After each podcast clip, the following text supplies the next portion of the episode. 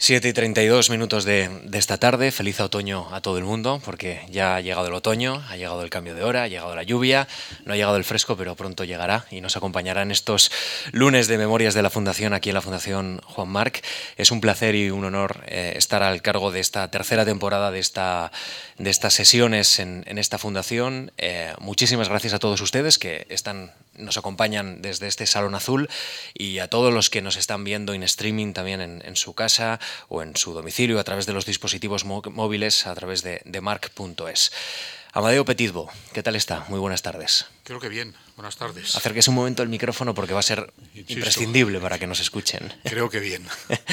bueno, pues muchísimas gracias por acompañarnos, señor Petitbo. Es catedrático de Economía Aplicada, en la actualidad es patrono y vicepresidente del Consejo Asesor de la Fundación Rafael del Pino. También ha desempeñado el cargo de director de esta fundación. Sabe mucho de competencia, sabe mucho de economía, sabe mucho de mercados y de 1995 al año 2000 fue presidente del Tribunal de Defensa de la Competencia. A lo largo de los próximos minutos hablaremos de, de su trayectoria profesional, de su trayectoria académica y también de, de, su persona. Queremos irnos en una hora un, aproximadamente con, con, un curso, el primer curso de aproximación a Amadeo Petitbo. A ver si es posible. ¿eh? A ver si me acuerdo. A ver si se acuerda y seguro que lo hace muy bien. Pero para empezar, eh, algunas cuestiones de carácter casi personal. He leído que, que a usted le gusta mucho la música clásica, que colecciona música clásica. He terminado mi colección. Uh -huh. eh, Cuéntenos un poco. Bueno, es una tiene que ver con, con el nivel de renta. Eh, muy pocas veces me encuentro con tantas personas de mi edad. ¿no? Dar clase supone estar eh, con personas jóvenes y esto viene a cuento por lo siguiente. Hace unos años llegué a la fatal conclusión de que cuando fuera pensionista la pensión no da para mucho y que por lo tanto eh, se terminaría esta vocación coleccionista de discos de música clásica. Uh -huh. eh, y tomé una decisión que era hacer una relación de 1.200 obras debidamente seleccionadas y buscarlas eh, por todo el mundo. Y durante dos o tres años eh, me dediqué a eso, los fines de semana, y unas, unos discos los encontraba en Japón, otros en Estados Unidos, otros en Inglaterra, otros en España y pude terminar la colección antes de mi jubilación. ¿Y, qué rasgo da coherencia a esa colección? ¿De qué tipo es la colección? Oh, abarca todo. Uh -huh. eh, debo tener unos no menos de 3.000 CDs. En consecuencia, abarco desde música antigua hasta música contemporánea. Uh -huh. Es un trabajo casi enciclopédico y ahora puedo decir, y se lo digo a todos ustedes, si necesitan algo seguro que lo tengo. pues una base y está a su disposición además. Esto se copia fácilmente. Usted plantea, claro, tiene CDs o ¿no? compact disc, música clásica para disfrutar en su casa, eh, pero, pero usted entiendo que le gusta la música clásica, disfrutarla también en los auditorios. Cuéntenos un poco más de su afición. ¿Tendrá algún auditorio eh, preferido, no? Hombre, eh, puestos a preferir, si pudiera, eh, Chicago, Boston, Nueva York. Bueno, ¿y Madrid? ¿No? ¿En Madrid alguno? Auditorio, uh -huh. por supuesto. ¿No? el Teatro Real.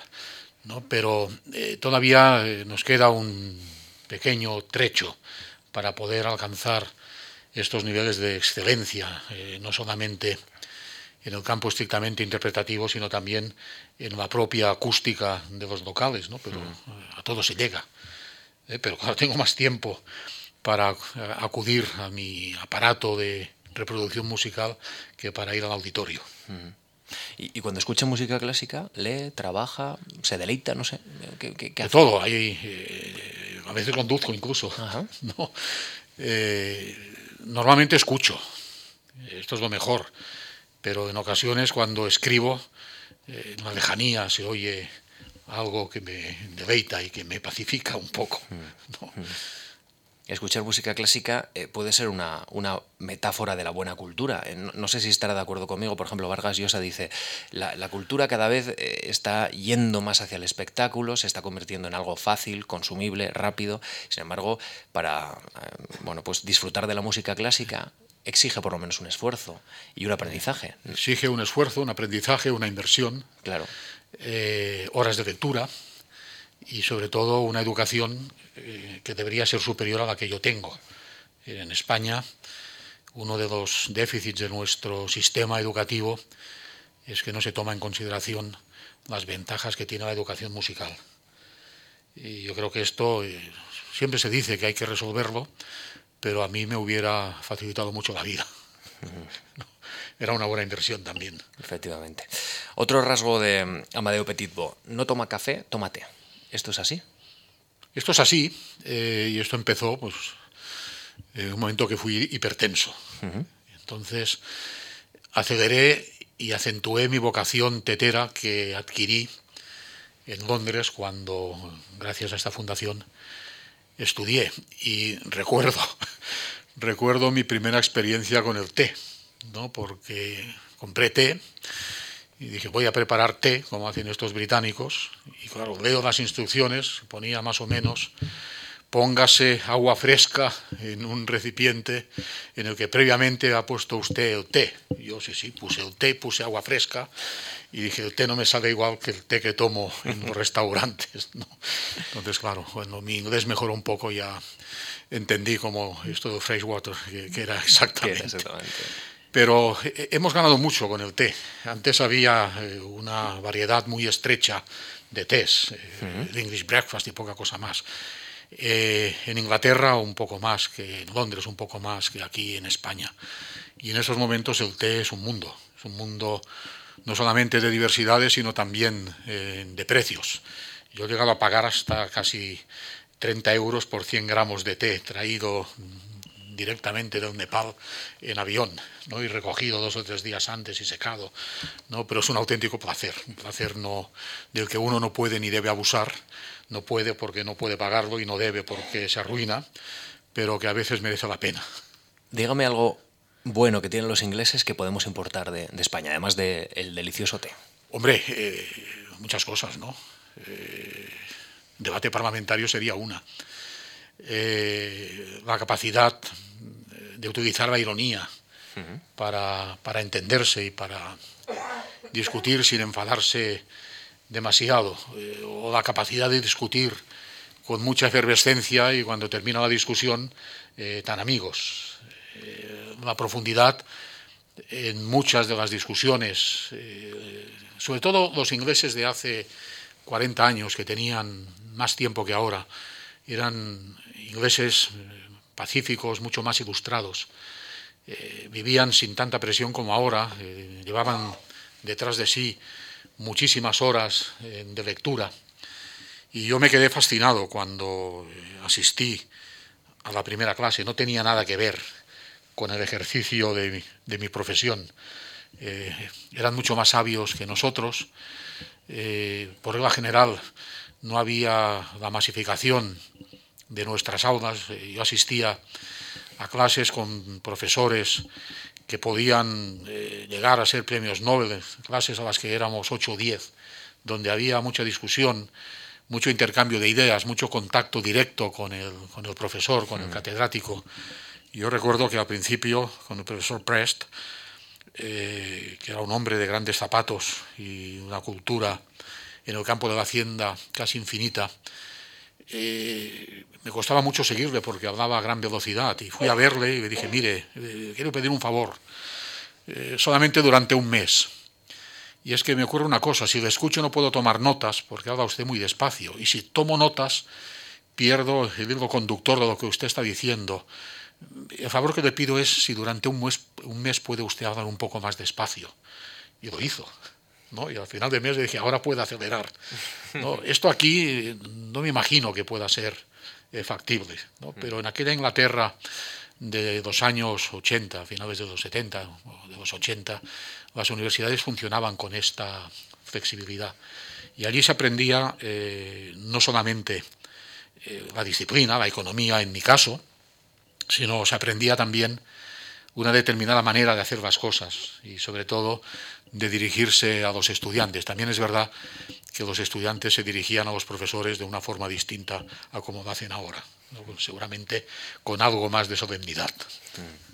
Amadeo Petitbo, es un placer recibirle aquí en la Fundación Juan Marc con este aroma al rey que tenemos en esta tarde, otoñal. Vamos a conversar, no hay té, hay agua, pero... Lo mejor porque el té es diurético. Sí, bueno, y la teína... Eh, igual no nos deja dormir del todo. No, igual nos hace levantar. Bienvenido, señor Petitbo. Gracias.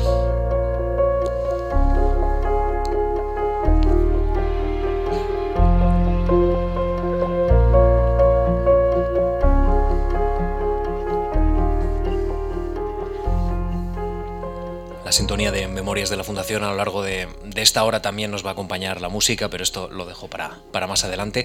Amadeo Petitbo nació en Barcelona en el año 1946. ¿Qué recuerda de aquellos años de infancia y de formación en, Barcelona? Es una ciudad, me imagino, tan diferente a la cosmopolita, llena de turistas que, que todos vemos hoy cuando visitamos Barcelona. ¿Qué recuerdo de aquello? Pues eh, un país donde había mucha miseria. Eh, yo vivía en el Distrito Quinto, en el barrio chino, y por lo tanto esto lo conocía eh, de primera mano y un país que se estaba haciendo. No se sabía cómo, pero eh, mucha gente teníamos ganas de que las cosas fueran de forma distinta. El año 46, eh, el año en que yo nací, era el año siguiente en el que terminó la Segunda Guerra Mundial. Era un país donde no había debate, no había intercambio de ideas eh, y aquello cambió, a mi juicio, bastante rápidamente. Eh, mucha gente, yo aprendí de mucha gente que quería cambiar, que quería cambiar las cosas, pero era un país pobre, un país pobre que se abrió rápidamente eh, a los mercados. Cuando digo rápidamente, quiero decir a finales de la década de los años 50.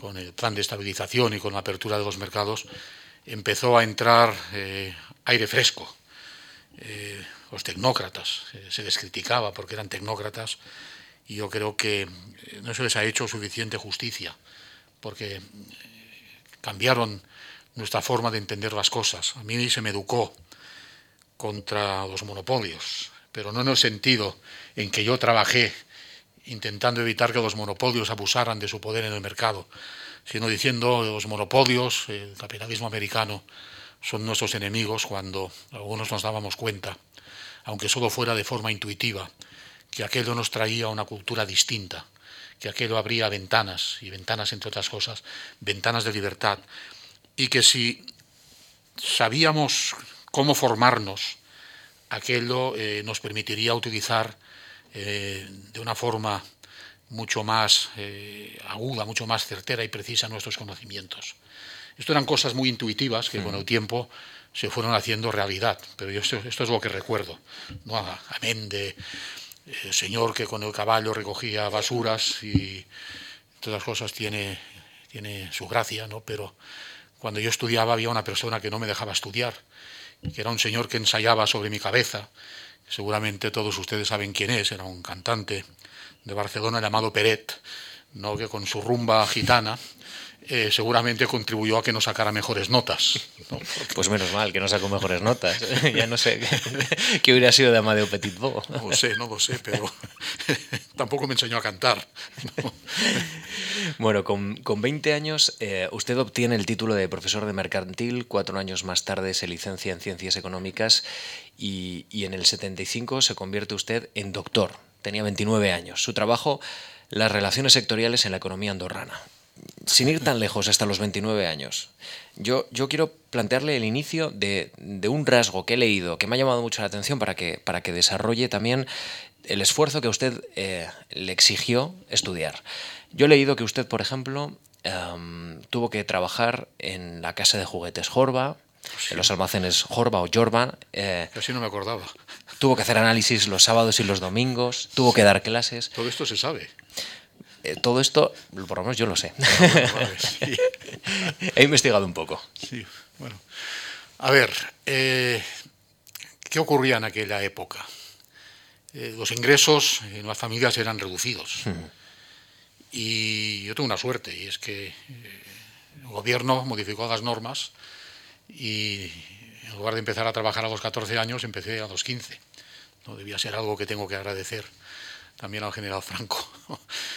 Eh, pero empecé a trabajar eh, en Casa Jorbados por las Navidades, eh, haciendo etiquetas de precios. De juguetes. juguetes, claro, por las navidades.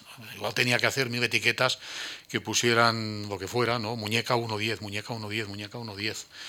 Eh, no sé si era creativo, pero como mínimo permitía obtener unos ingresos y se podía trabajar a aquella edad de forma excepcional. ¿eh? no sé si porque no había tantos sindicatos como ahora.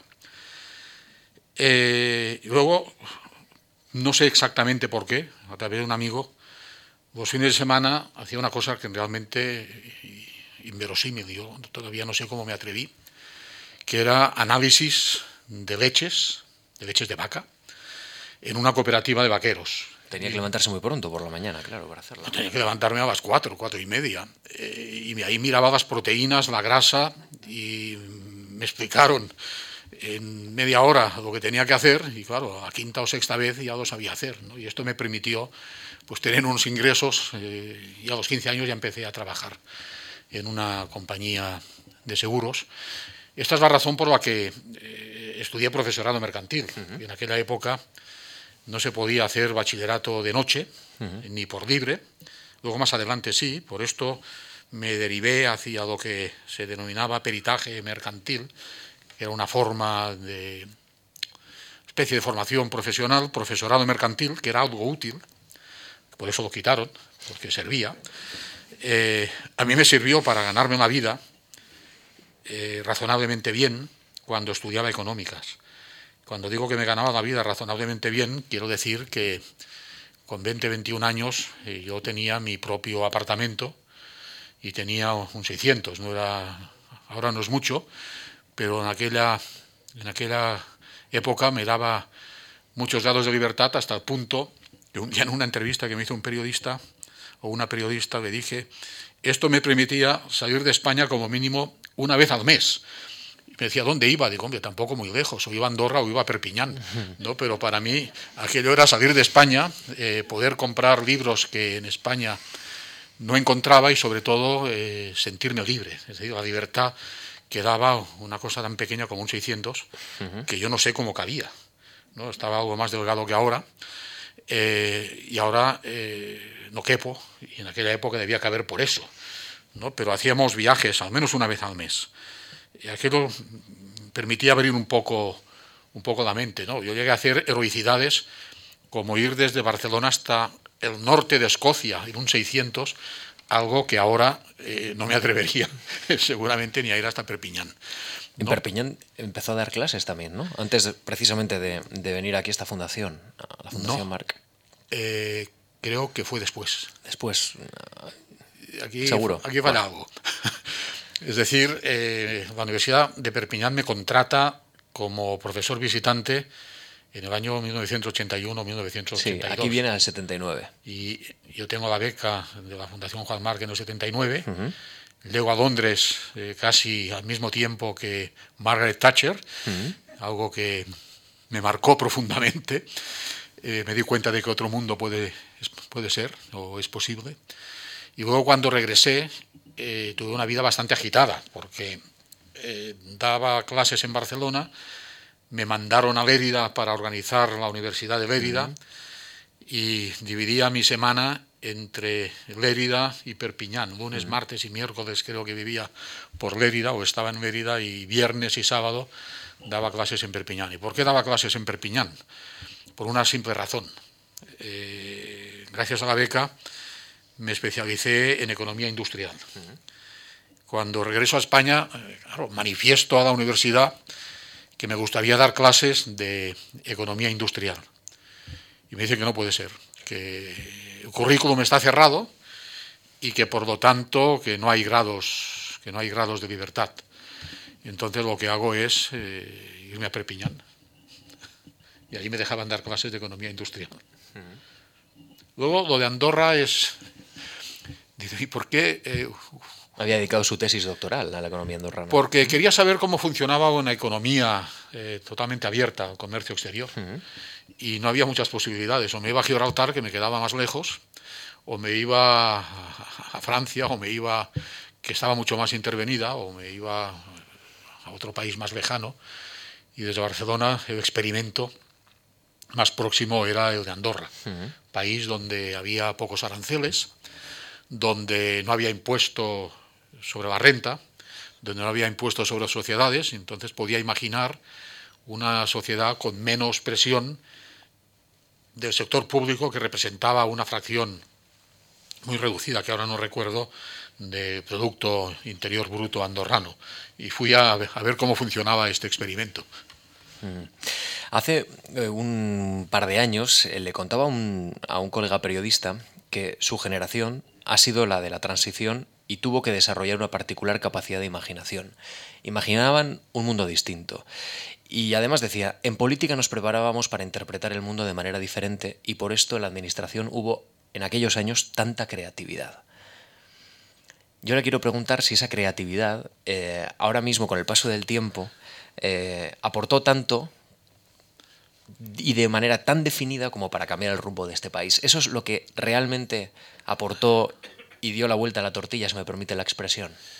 Vamos a ver, eh, después de la muerte del general Franco, este país cambia a una velocidad de vértigo. Lo que se fue capaz de hacer en muy poco tiempo, creo que no se ha hecho en ningún otro país.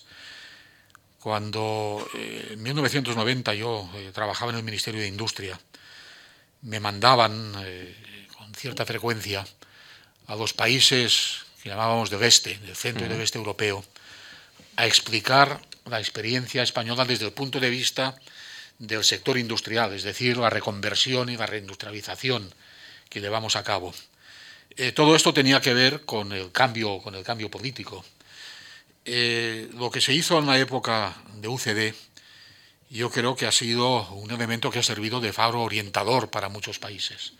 Se hizo con rapidez, se hizo de forma pacífica, eh, no exenta de tensiones, hubo un golpe de Estado, pero se hizo, esto fue anecdótico, aunque podía haber sido grave, se hizo de forma pacífica, con mucha imaginación, y seguramente se hizo así porque eh, un porcentaje elevado de políticos de aquella época tenían experiencia fuera de la propia política, o bien en la administración ocupando altos puestos, o bien eh, muchos procedían del sector privado. Es decir, no había demasiados políticos que hubieran hecho su carrera profesional exclusivamente en la política. Y eso, eh, a mi juicio, dotaba de dosis extraordinarias de imaginación a la hora de plantear eh, muchas cuestiones y de resolverlas. Eh, yo recuerdo que quise, quise probar la aventura. Es decir, después de haber ganado una cátedra en Lérida y otra en Barcelona, me llamaron para trabajar en el Ministerio de Industria y el asunto me apeteció. En el servicio de estudios. En el servicio de estudios. me apeteció porque para mí suponía, primero, una ruptura con bastantes años de dedicación exclusiva a la universidad. Y en segundo lugar, eh, por la posibilidad de conocer directamente cómo funcionaba eso que se denominaba la administración. Y recibí una llamada y nos hemos visto pocas veces con la persona que me llamó, pero la última vez que nos vimos recordamos, y le dije, ¿a qué no te acuerdas, Ramón, la única cosa que te pregunté? Y me dijo, me acuerdo perfectamente porque nadie había hecho una pregunta como la que tú hiciste. La gente preguntaba en primer lugar cuánto voy a ganar, cuánto me vas a pagar. Yo pregunté solamente cuántas personas tendría mis órdenes. Y cuando me dijeron 80, dije, venga, acepto. Si me hubieras dicho 15 no hubiera aceptado, ni 20. ¿no? Ya a partir de 50 el asunto me apetecía. Pero tenía ganas de ver cómo se resolvían las cuestiones delicadas en una administración que era una administración muy joven. Y es verdad que tuve la suerte de colaborar con el ministro Aranzadi, con el subsecretario Fernando Panizo, eh, de los que aprendí muchísimo y sobre todo eh, aprendí que la administración puede funcionar con criterios de eficiencia, si se quiere que la eficiencia esté en el núcleo de los elementos de referencia. Es decir, allí me dejaron actuar con absoluta libertad. Eh, Álvaro Espina, cuando fue secretario de Estado, me apoyó también en todo lo que pude.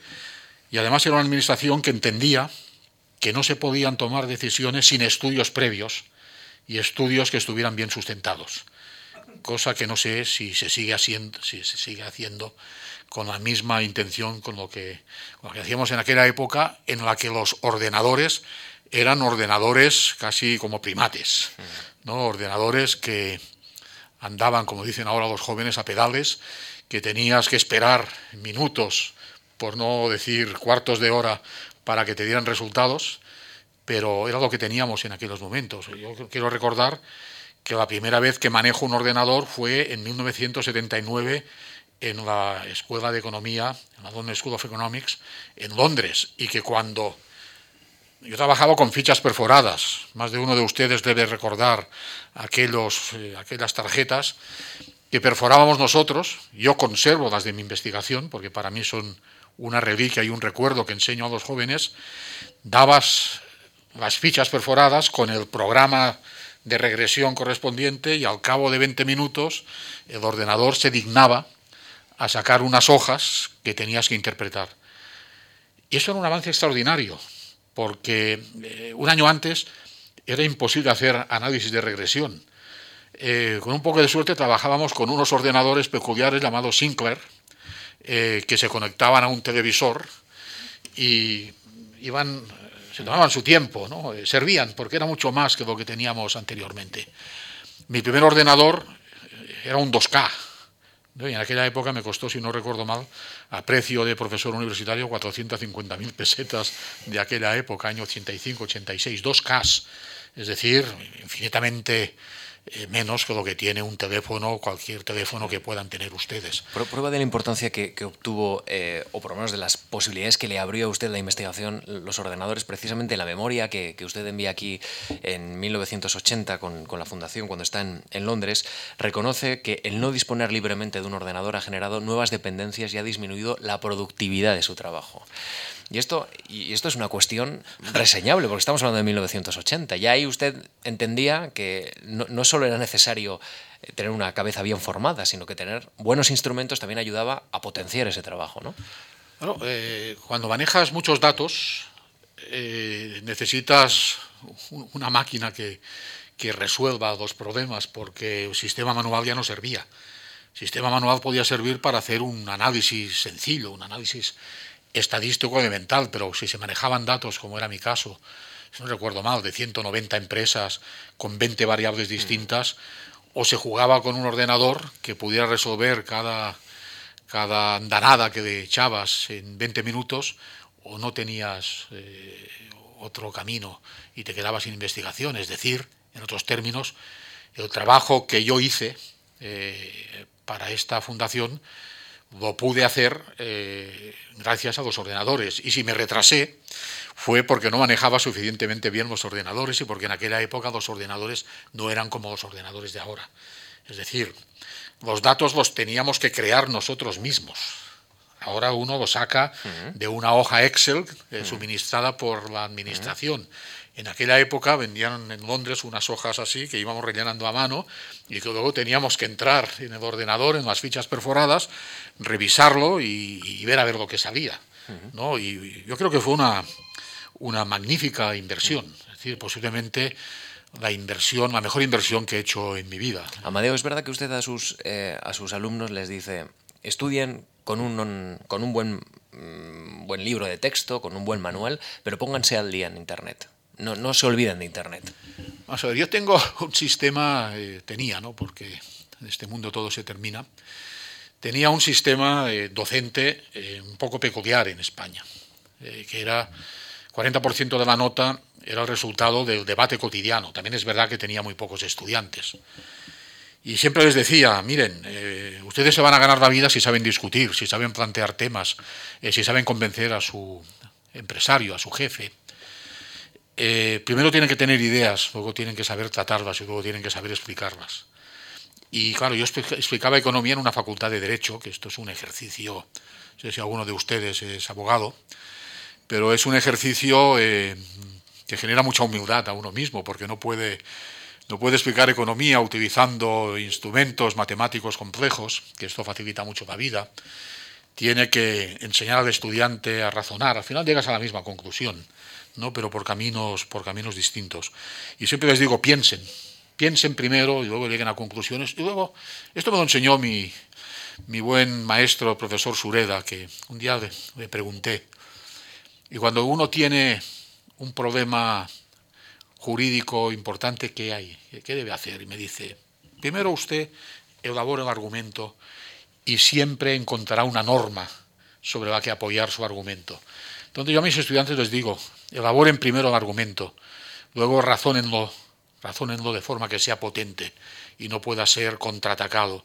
Y luego si es necesario buscar datos, los encontrarán siempre. Yo creo que es un buen procedimiento. Bueno, estamos en el ecuador de esta conversación. Si me permite, vamos a hacer una pequeña pausa. Escuchamos una canción que nos permite relajarnos, tomar un poco de agua y luego le explico por qué la estamos escuchando. ¿Me parece? Me parece, perfecto.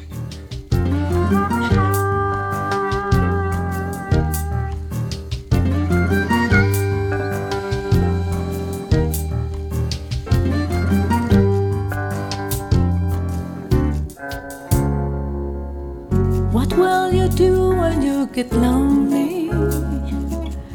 Nobody's waiting by your side. You've been running and hiding much too long. You know it's just your foolish pride.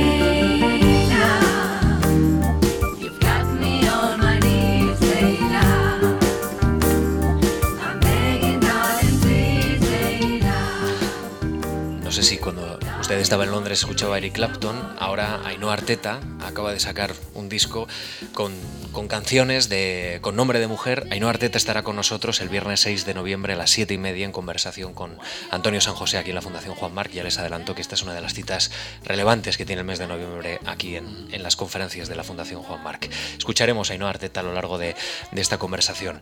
Eh, señor Petitbo, corría el año 79 cuando usted se acerca hasta esta fundación, solicita la beca de la Fundación Juan Marc y, y leo literalmente el trabajo que usted presentó aquí en el año 80, análisis de la estructura de los mercados de productos industriales, oligopolios y competencia en la industria española.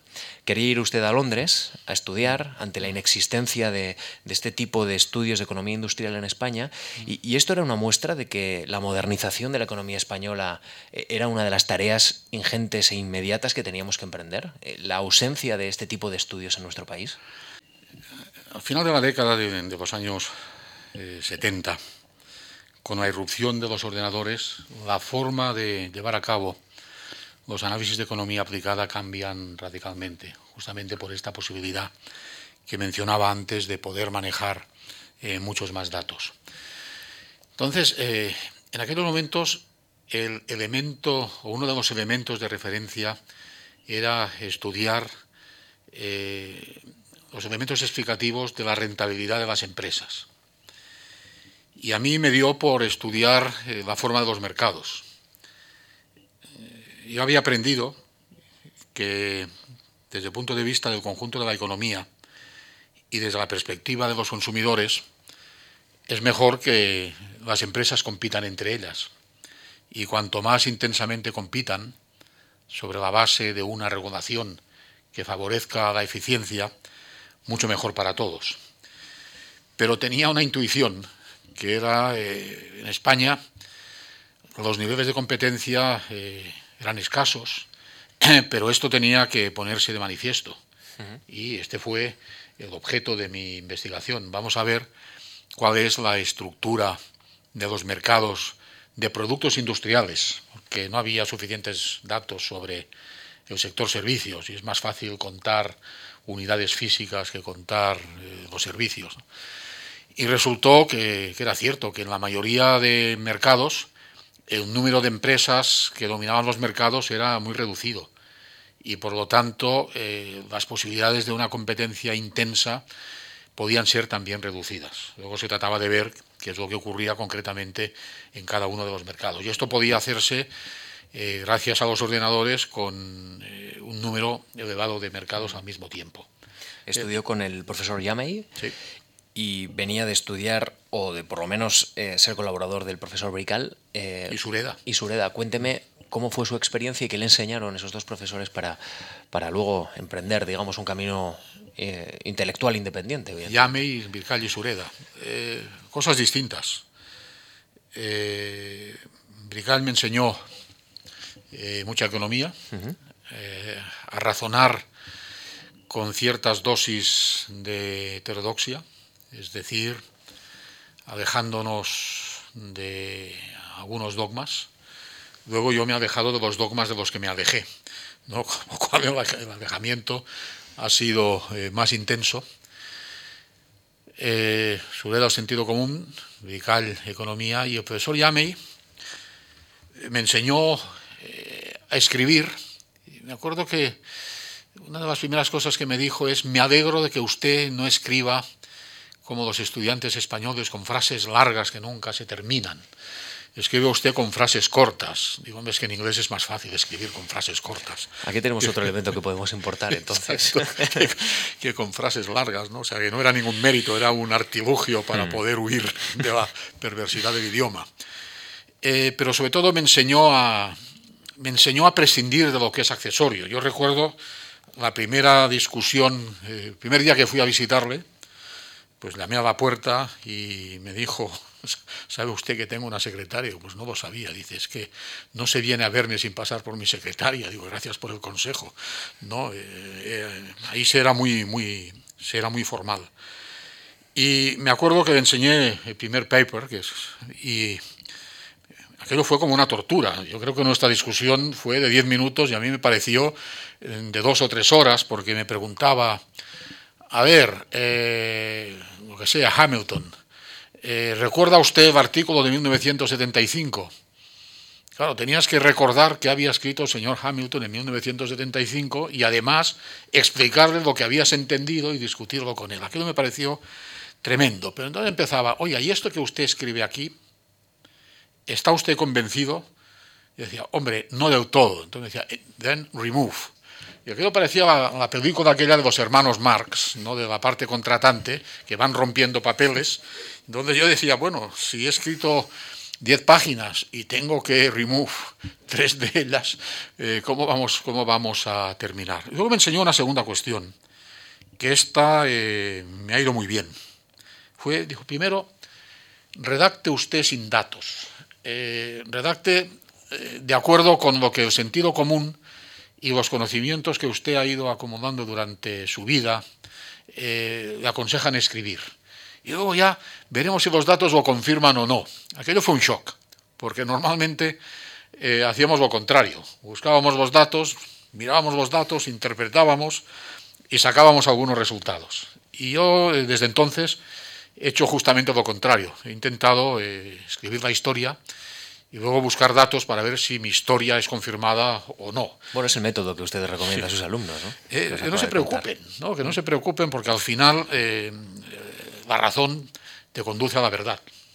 Es un poco duro porque me acuerdo cuando hice la investigación, algunas de mis hipótesis no se confirmaron. Y esto en principio es duro, pero rápidamente entendí que si una hipótesis no se confirma, eh, mejor que mejor. Eh, otro no seguirá el camino adecuado. Yo me acuerdo que pensé, eh, una de mis hipótesis, he visto que la memoria todavía, todavía funciona, estoy, estoy, sorprendido. una de mis hipótesis era, si las empresas exportan es porque son más eficientes. entonces, si son más eficientes, ¿por qué las empresas exportadoras tienen una tasa de beneficio inferior? Y claro, resultaba que las empresas exportadoras tenían una tasa de beneficio inferior porque en los mercados a donde dirigían sus productos había una competencia mucho más intensa y los precios eran más bajos. Eran eficientes, pero ganaban menos por una mayor competencia. En cambio, los mercados españoles de productos industriales, al estar abrigados de la, competencia, les permitía vender a precios más elevados y por lo tanto obtener mayores beneficios. Pero la primera vez que te enfrentas a una hipótesis que no puedes confirmar, te sorprende un poco. Luego, esto es como la primera vez que suspendes a un estudiante, te produce un gran dolor y como todo en la vida te vas acostumbrando a ello. ¿Cuánto de esto le sirvió cuando de 1995 a 2000 presidió el Tribunal de Defensa de la Competencia? Eh, esa forma de pensar y sobre todo esa forma también de llevar los debates, porque es un órgano colegiado, complejo, con intereses a veces contrapuestos y, con muchas personalidades.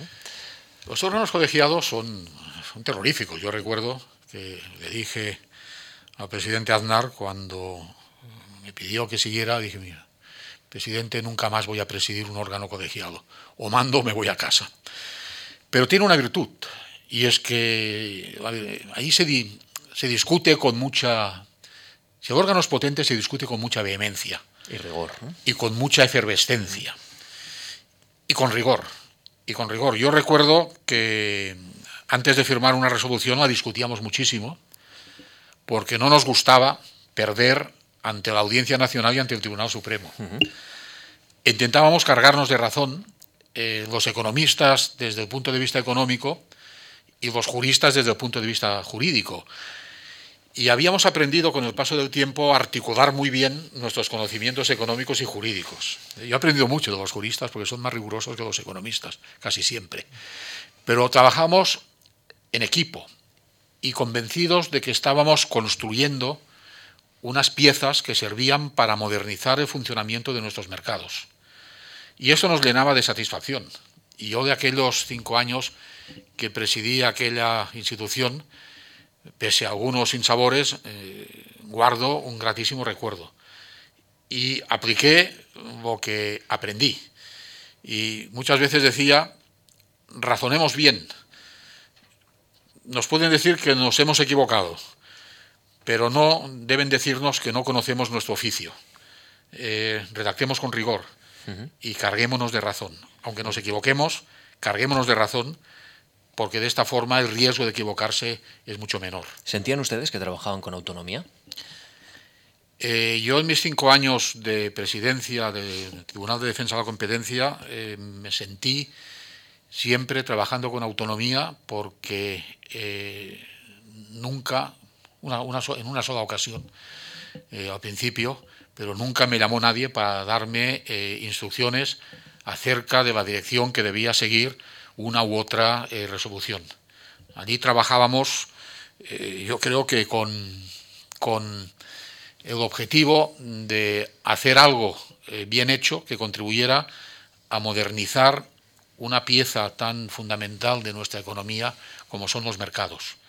Mercados que cabo, cuando uno trabaja en favor del funcionamiento eficiente de los mercados, está trabajando para los consumidores. Eh, y esto, no, esto guiaba nuestro quehacer cotidiano y eso hacía que intentáramos cargarnos siempre de razón. Ahora, eh, el Tribunal de Defensa de la Competencia es un macro tribunal, es un macroorganismo que suma no solo la defensa de la competencia, sino también la Comisión Nacional de Energía. Y, ahora que estamos a punto de, las elecciones, eh, hay muchos partidos políticos que están planteando medidas de regeneración democrática y uno de los asuntos que algunos de ellos eh, están subrayando con especial fuerza es la autonomía e independencia de los órganos reguladores. ¿Usted cree que en este sentido España tiene que mirar más al Reino Unido, donde frecuentemente estos partidos por lo menos están poniendo el acento como un buen ejemplo? El tema de la independencia en estos órganos es fundamental y esto es una cuestión eh, estrictamente o fundamentalmente personal. Uno se siente independiente o no, uno siente gratitud hacia el que le ha nombrado le ha propuesto o siente subordinación. Esta es una cuestión personal. Yo creo que en la época que yo presidía aquel organismo, que es lo que puedo hablar con mayor precisión, la gente se sentía independiente. Eh, no en vano, en mi caso concreto, yo fui nombrado eh, por un partido y seguí con el partido alternativo durante cinco meses o seis meses con uno y cuatro años y medio con el otro y no tuve problemas ni con el uno ni con el otro, ni yo ni mis compañeros. Eh, yo creo que esto era una, una manifestación, de, a menos de una cierta independencia. Yo me sentí siempre independiente, acaso porque eh, si algo no me hubiera gustado, tenía una escapatoria fácil que era volver a mi cátedra, que no es un trabajo indigno. ¿no? Pero eh, la independencia en estos órganos es fundamental y el control parlamentario debería dejar de ser un control rutinario para ser un control incisivo y un control recurrente. En estos momentos todo se pacta, todo se acuerda, pero estas cuestiones relacionadas con la independencia no son no deben ser objeto ni de pacto ni, ni de pacto ni de acuerdo mm. hay una cosa de estos órganos que siempre ahora que sabe siempre esto de, de, los salarios voy a contar una anécdota que a mí me divirtió muchísimo cuando me despedí me sentí en la obligación de, de no irme sin haber conocido cómo funcionan el Department of Justice y la Federal Trade Commission americanas. Y fui a Washington y pedí audiencia para entrevistarme con uno de ellos. Y cuando fue mi sorpresa cuando al cabo de pocos días me llama de embajador diciendo que el otro, no me acuerdo si era la Federal Trade Commission o Department of Justice, se había enterado que yo andaba por ahí, que visitaba la otra parte y que no iba a visitarle a él. bueno, dije, embajador, pues lo resolvemos fácilmente y como están uno al lado del otro, voy a ver a los dos. Y en la conversación eh, me piden cuál es el presupuesto del tribunal, presupuesto que no incluía los salarios, porque los salarios los pagaba directamente el ministerio. Y creo que le dije algo así como 40 millones de pesetas, se lo traduje en dólares. Entonces el señor me mira y dice, no, no, no, no, no. Le he preguntado por el presupuesto del tribunal, no por su salario. No, entonces, mire, eh, si me cuento el salario, eh, usted se va a deprimir. No, pero no trabajamos por el salario, trabajamos porque creemos que llevamos a cabo una misión importante y lo hacemos, eh, aun perdiendo dinero, con un costo de oportunidad, pero esta cuestión yo creo que ni debe plantearse porque no forma parte de los criterios que nos han impulsado a hacer un trabajo o hacer un trabajo distinto. ¿no? De la misma forma que cuando uno obtiene una beca, sabe, en contra de lo que algunos creen, que va a sufrir, porque va a trabajar 12, 14 horas diarias, va a tener la sensación de que no llega al final de su camino pero por otra parte siente la satisfacción del trabajo bien hecho, la recompensa de haber adquirido nuevos beneficios y la gratitud a aquel que le ha ayudado a hacer los estudios. Permítame que, escuchemos otro, otro tema que ya es casi casi la recta final de la conversación, nos quedan aproximadamente 12 minutos y, queremos escuchar a Ainhoa Arteta, un momento más.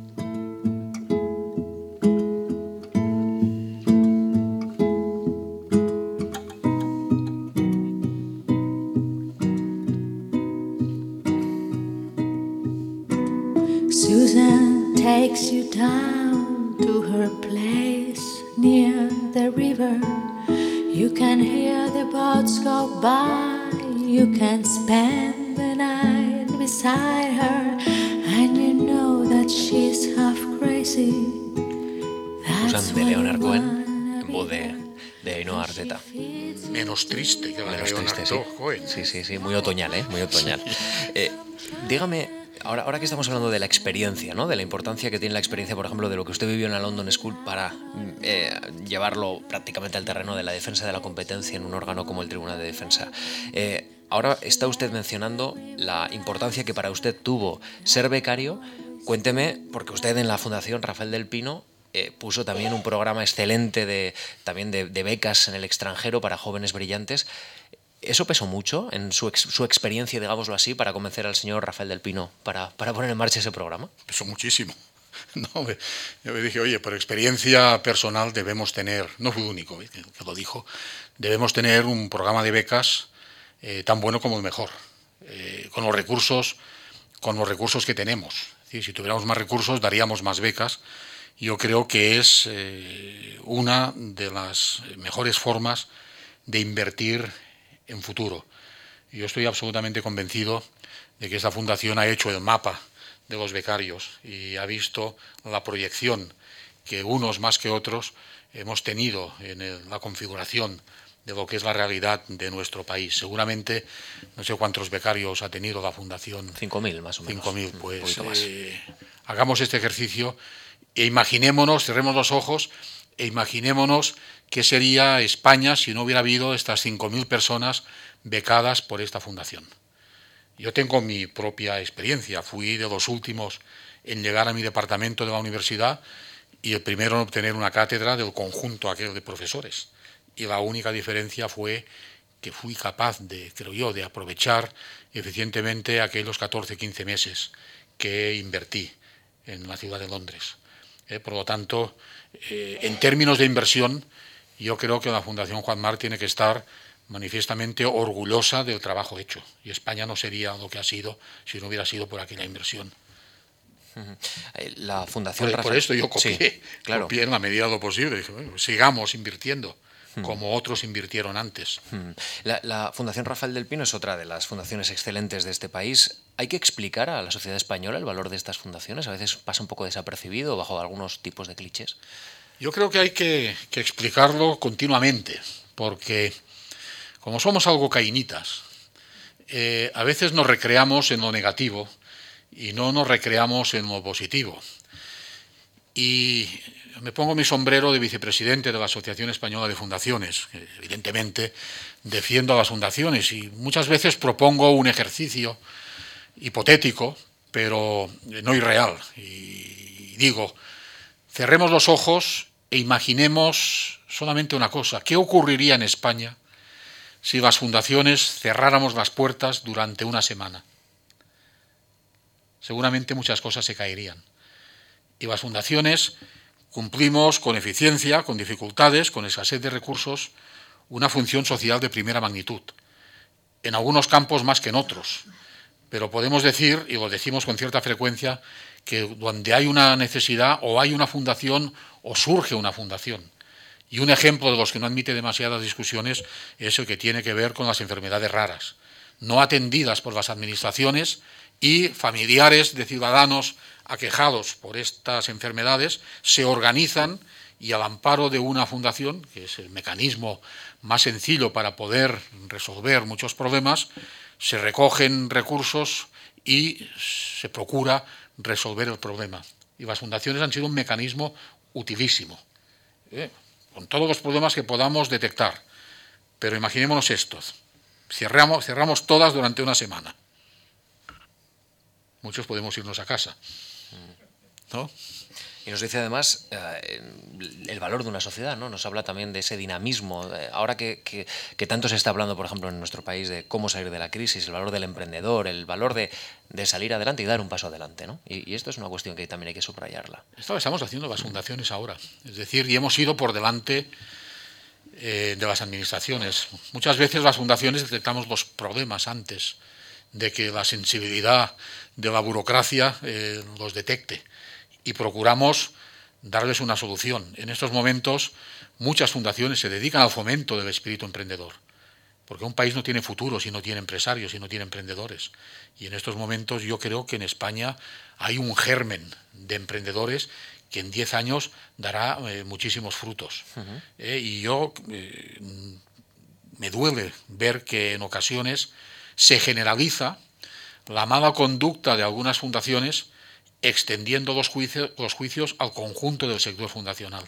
Es absolutamente injusto. Es decir, que unos no hagan bien las cosas no significa que el 99,9999% eh, las hagan bien, porque las hacen bien. Y esta es la realidad. Eh, en la Asociación de, Fundaciones tenemos unas, un millar aproximadamente de fundaciones asociadas.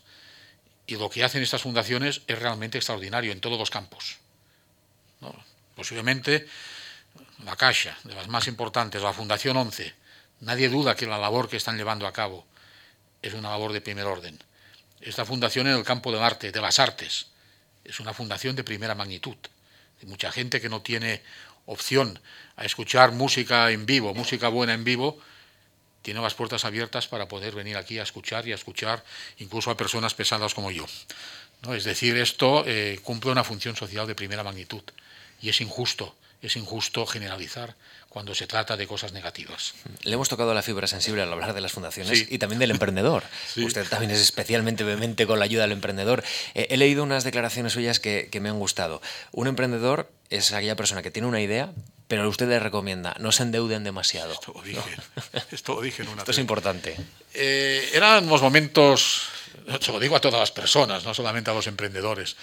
Lo dije en plena crisis cuando cuando salíamos de la euforia financiera consistente en dar dinero a bajo coste a todo el mundo. Eh, esto tenía un, riesgo, que era el riesgo del impago, el riesgo del desahucio, el riesgo eh, de no poder cuadrar las cuentas eh, por parte de la entidad que concedía el préstamo o el crédito, el riesgo de no ser consciente de los riesgos que uno asume cuando inicia una actividad emprendedora, yo decía, bueno, haga usted lo que considere oportuno, pero procure no endeudarse, porque las deudas tienen que pagarse. ¿eh? y ahora hemos vivido una época plácida porque el tipo de interés ha sido un tipo de interés bajo.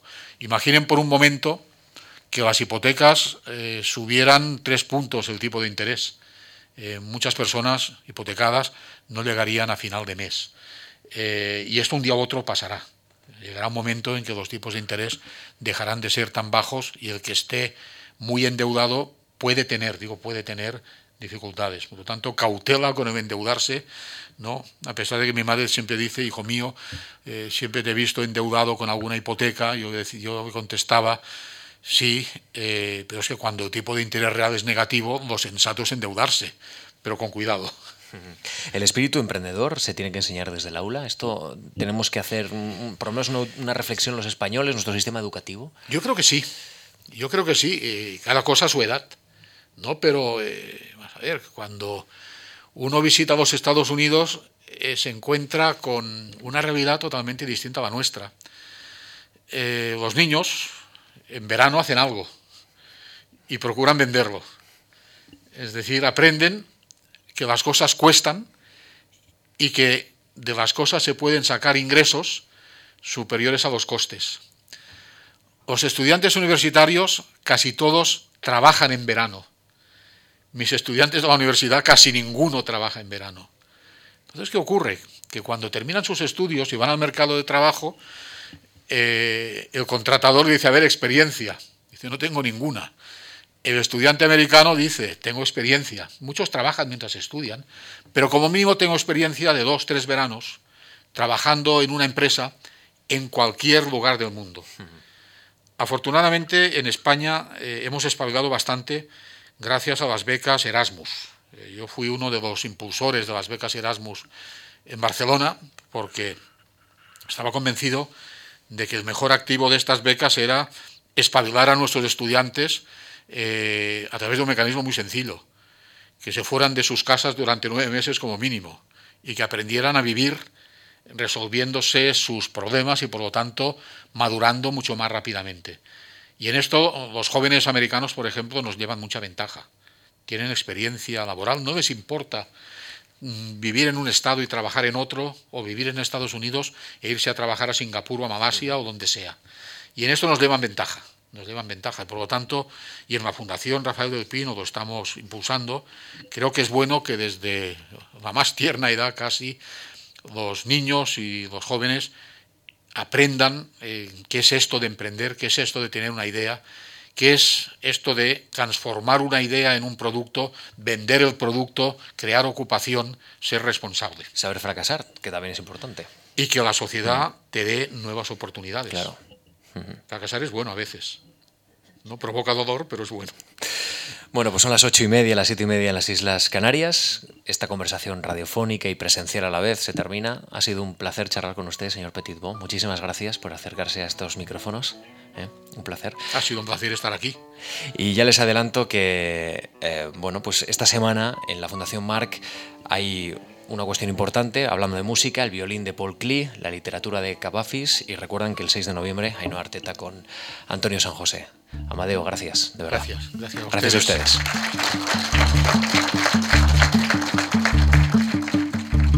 You fill up my senses.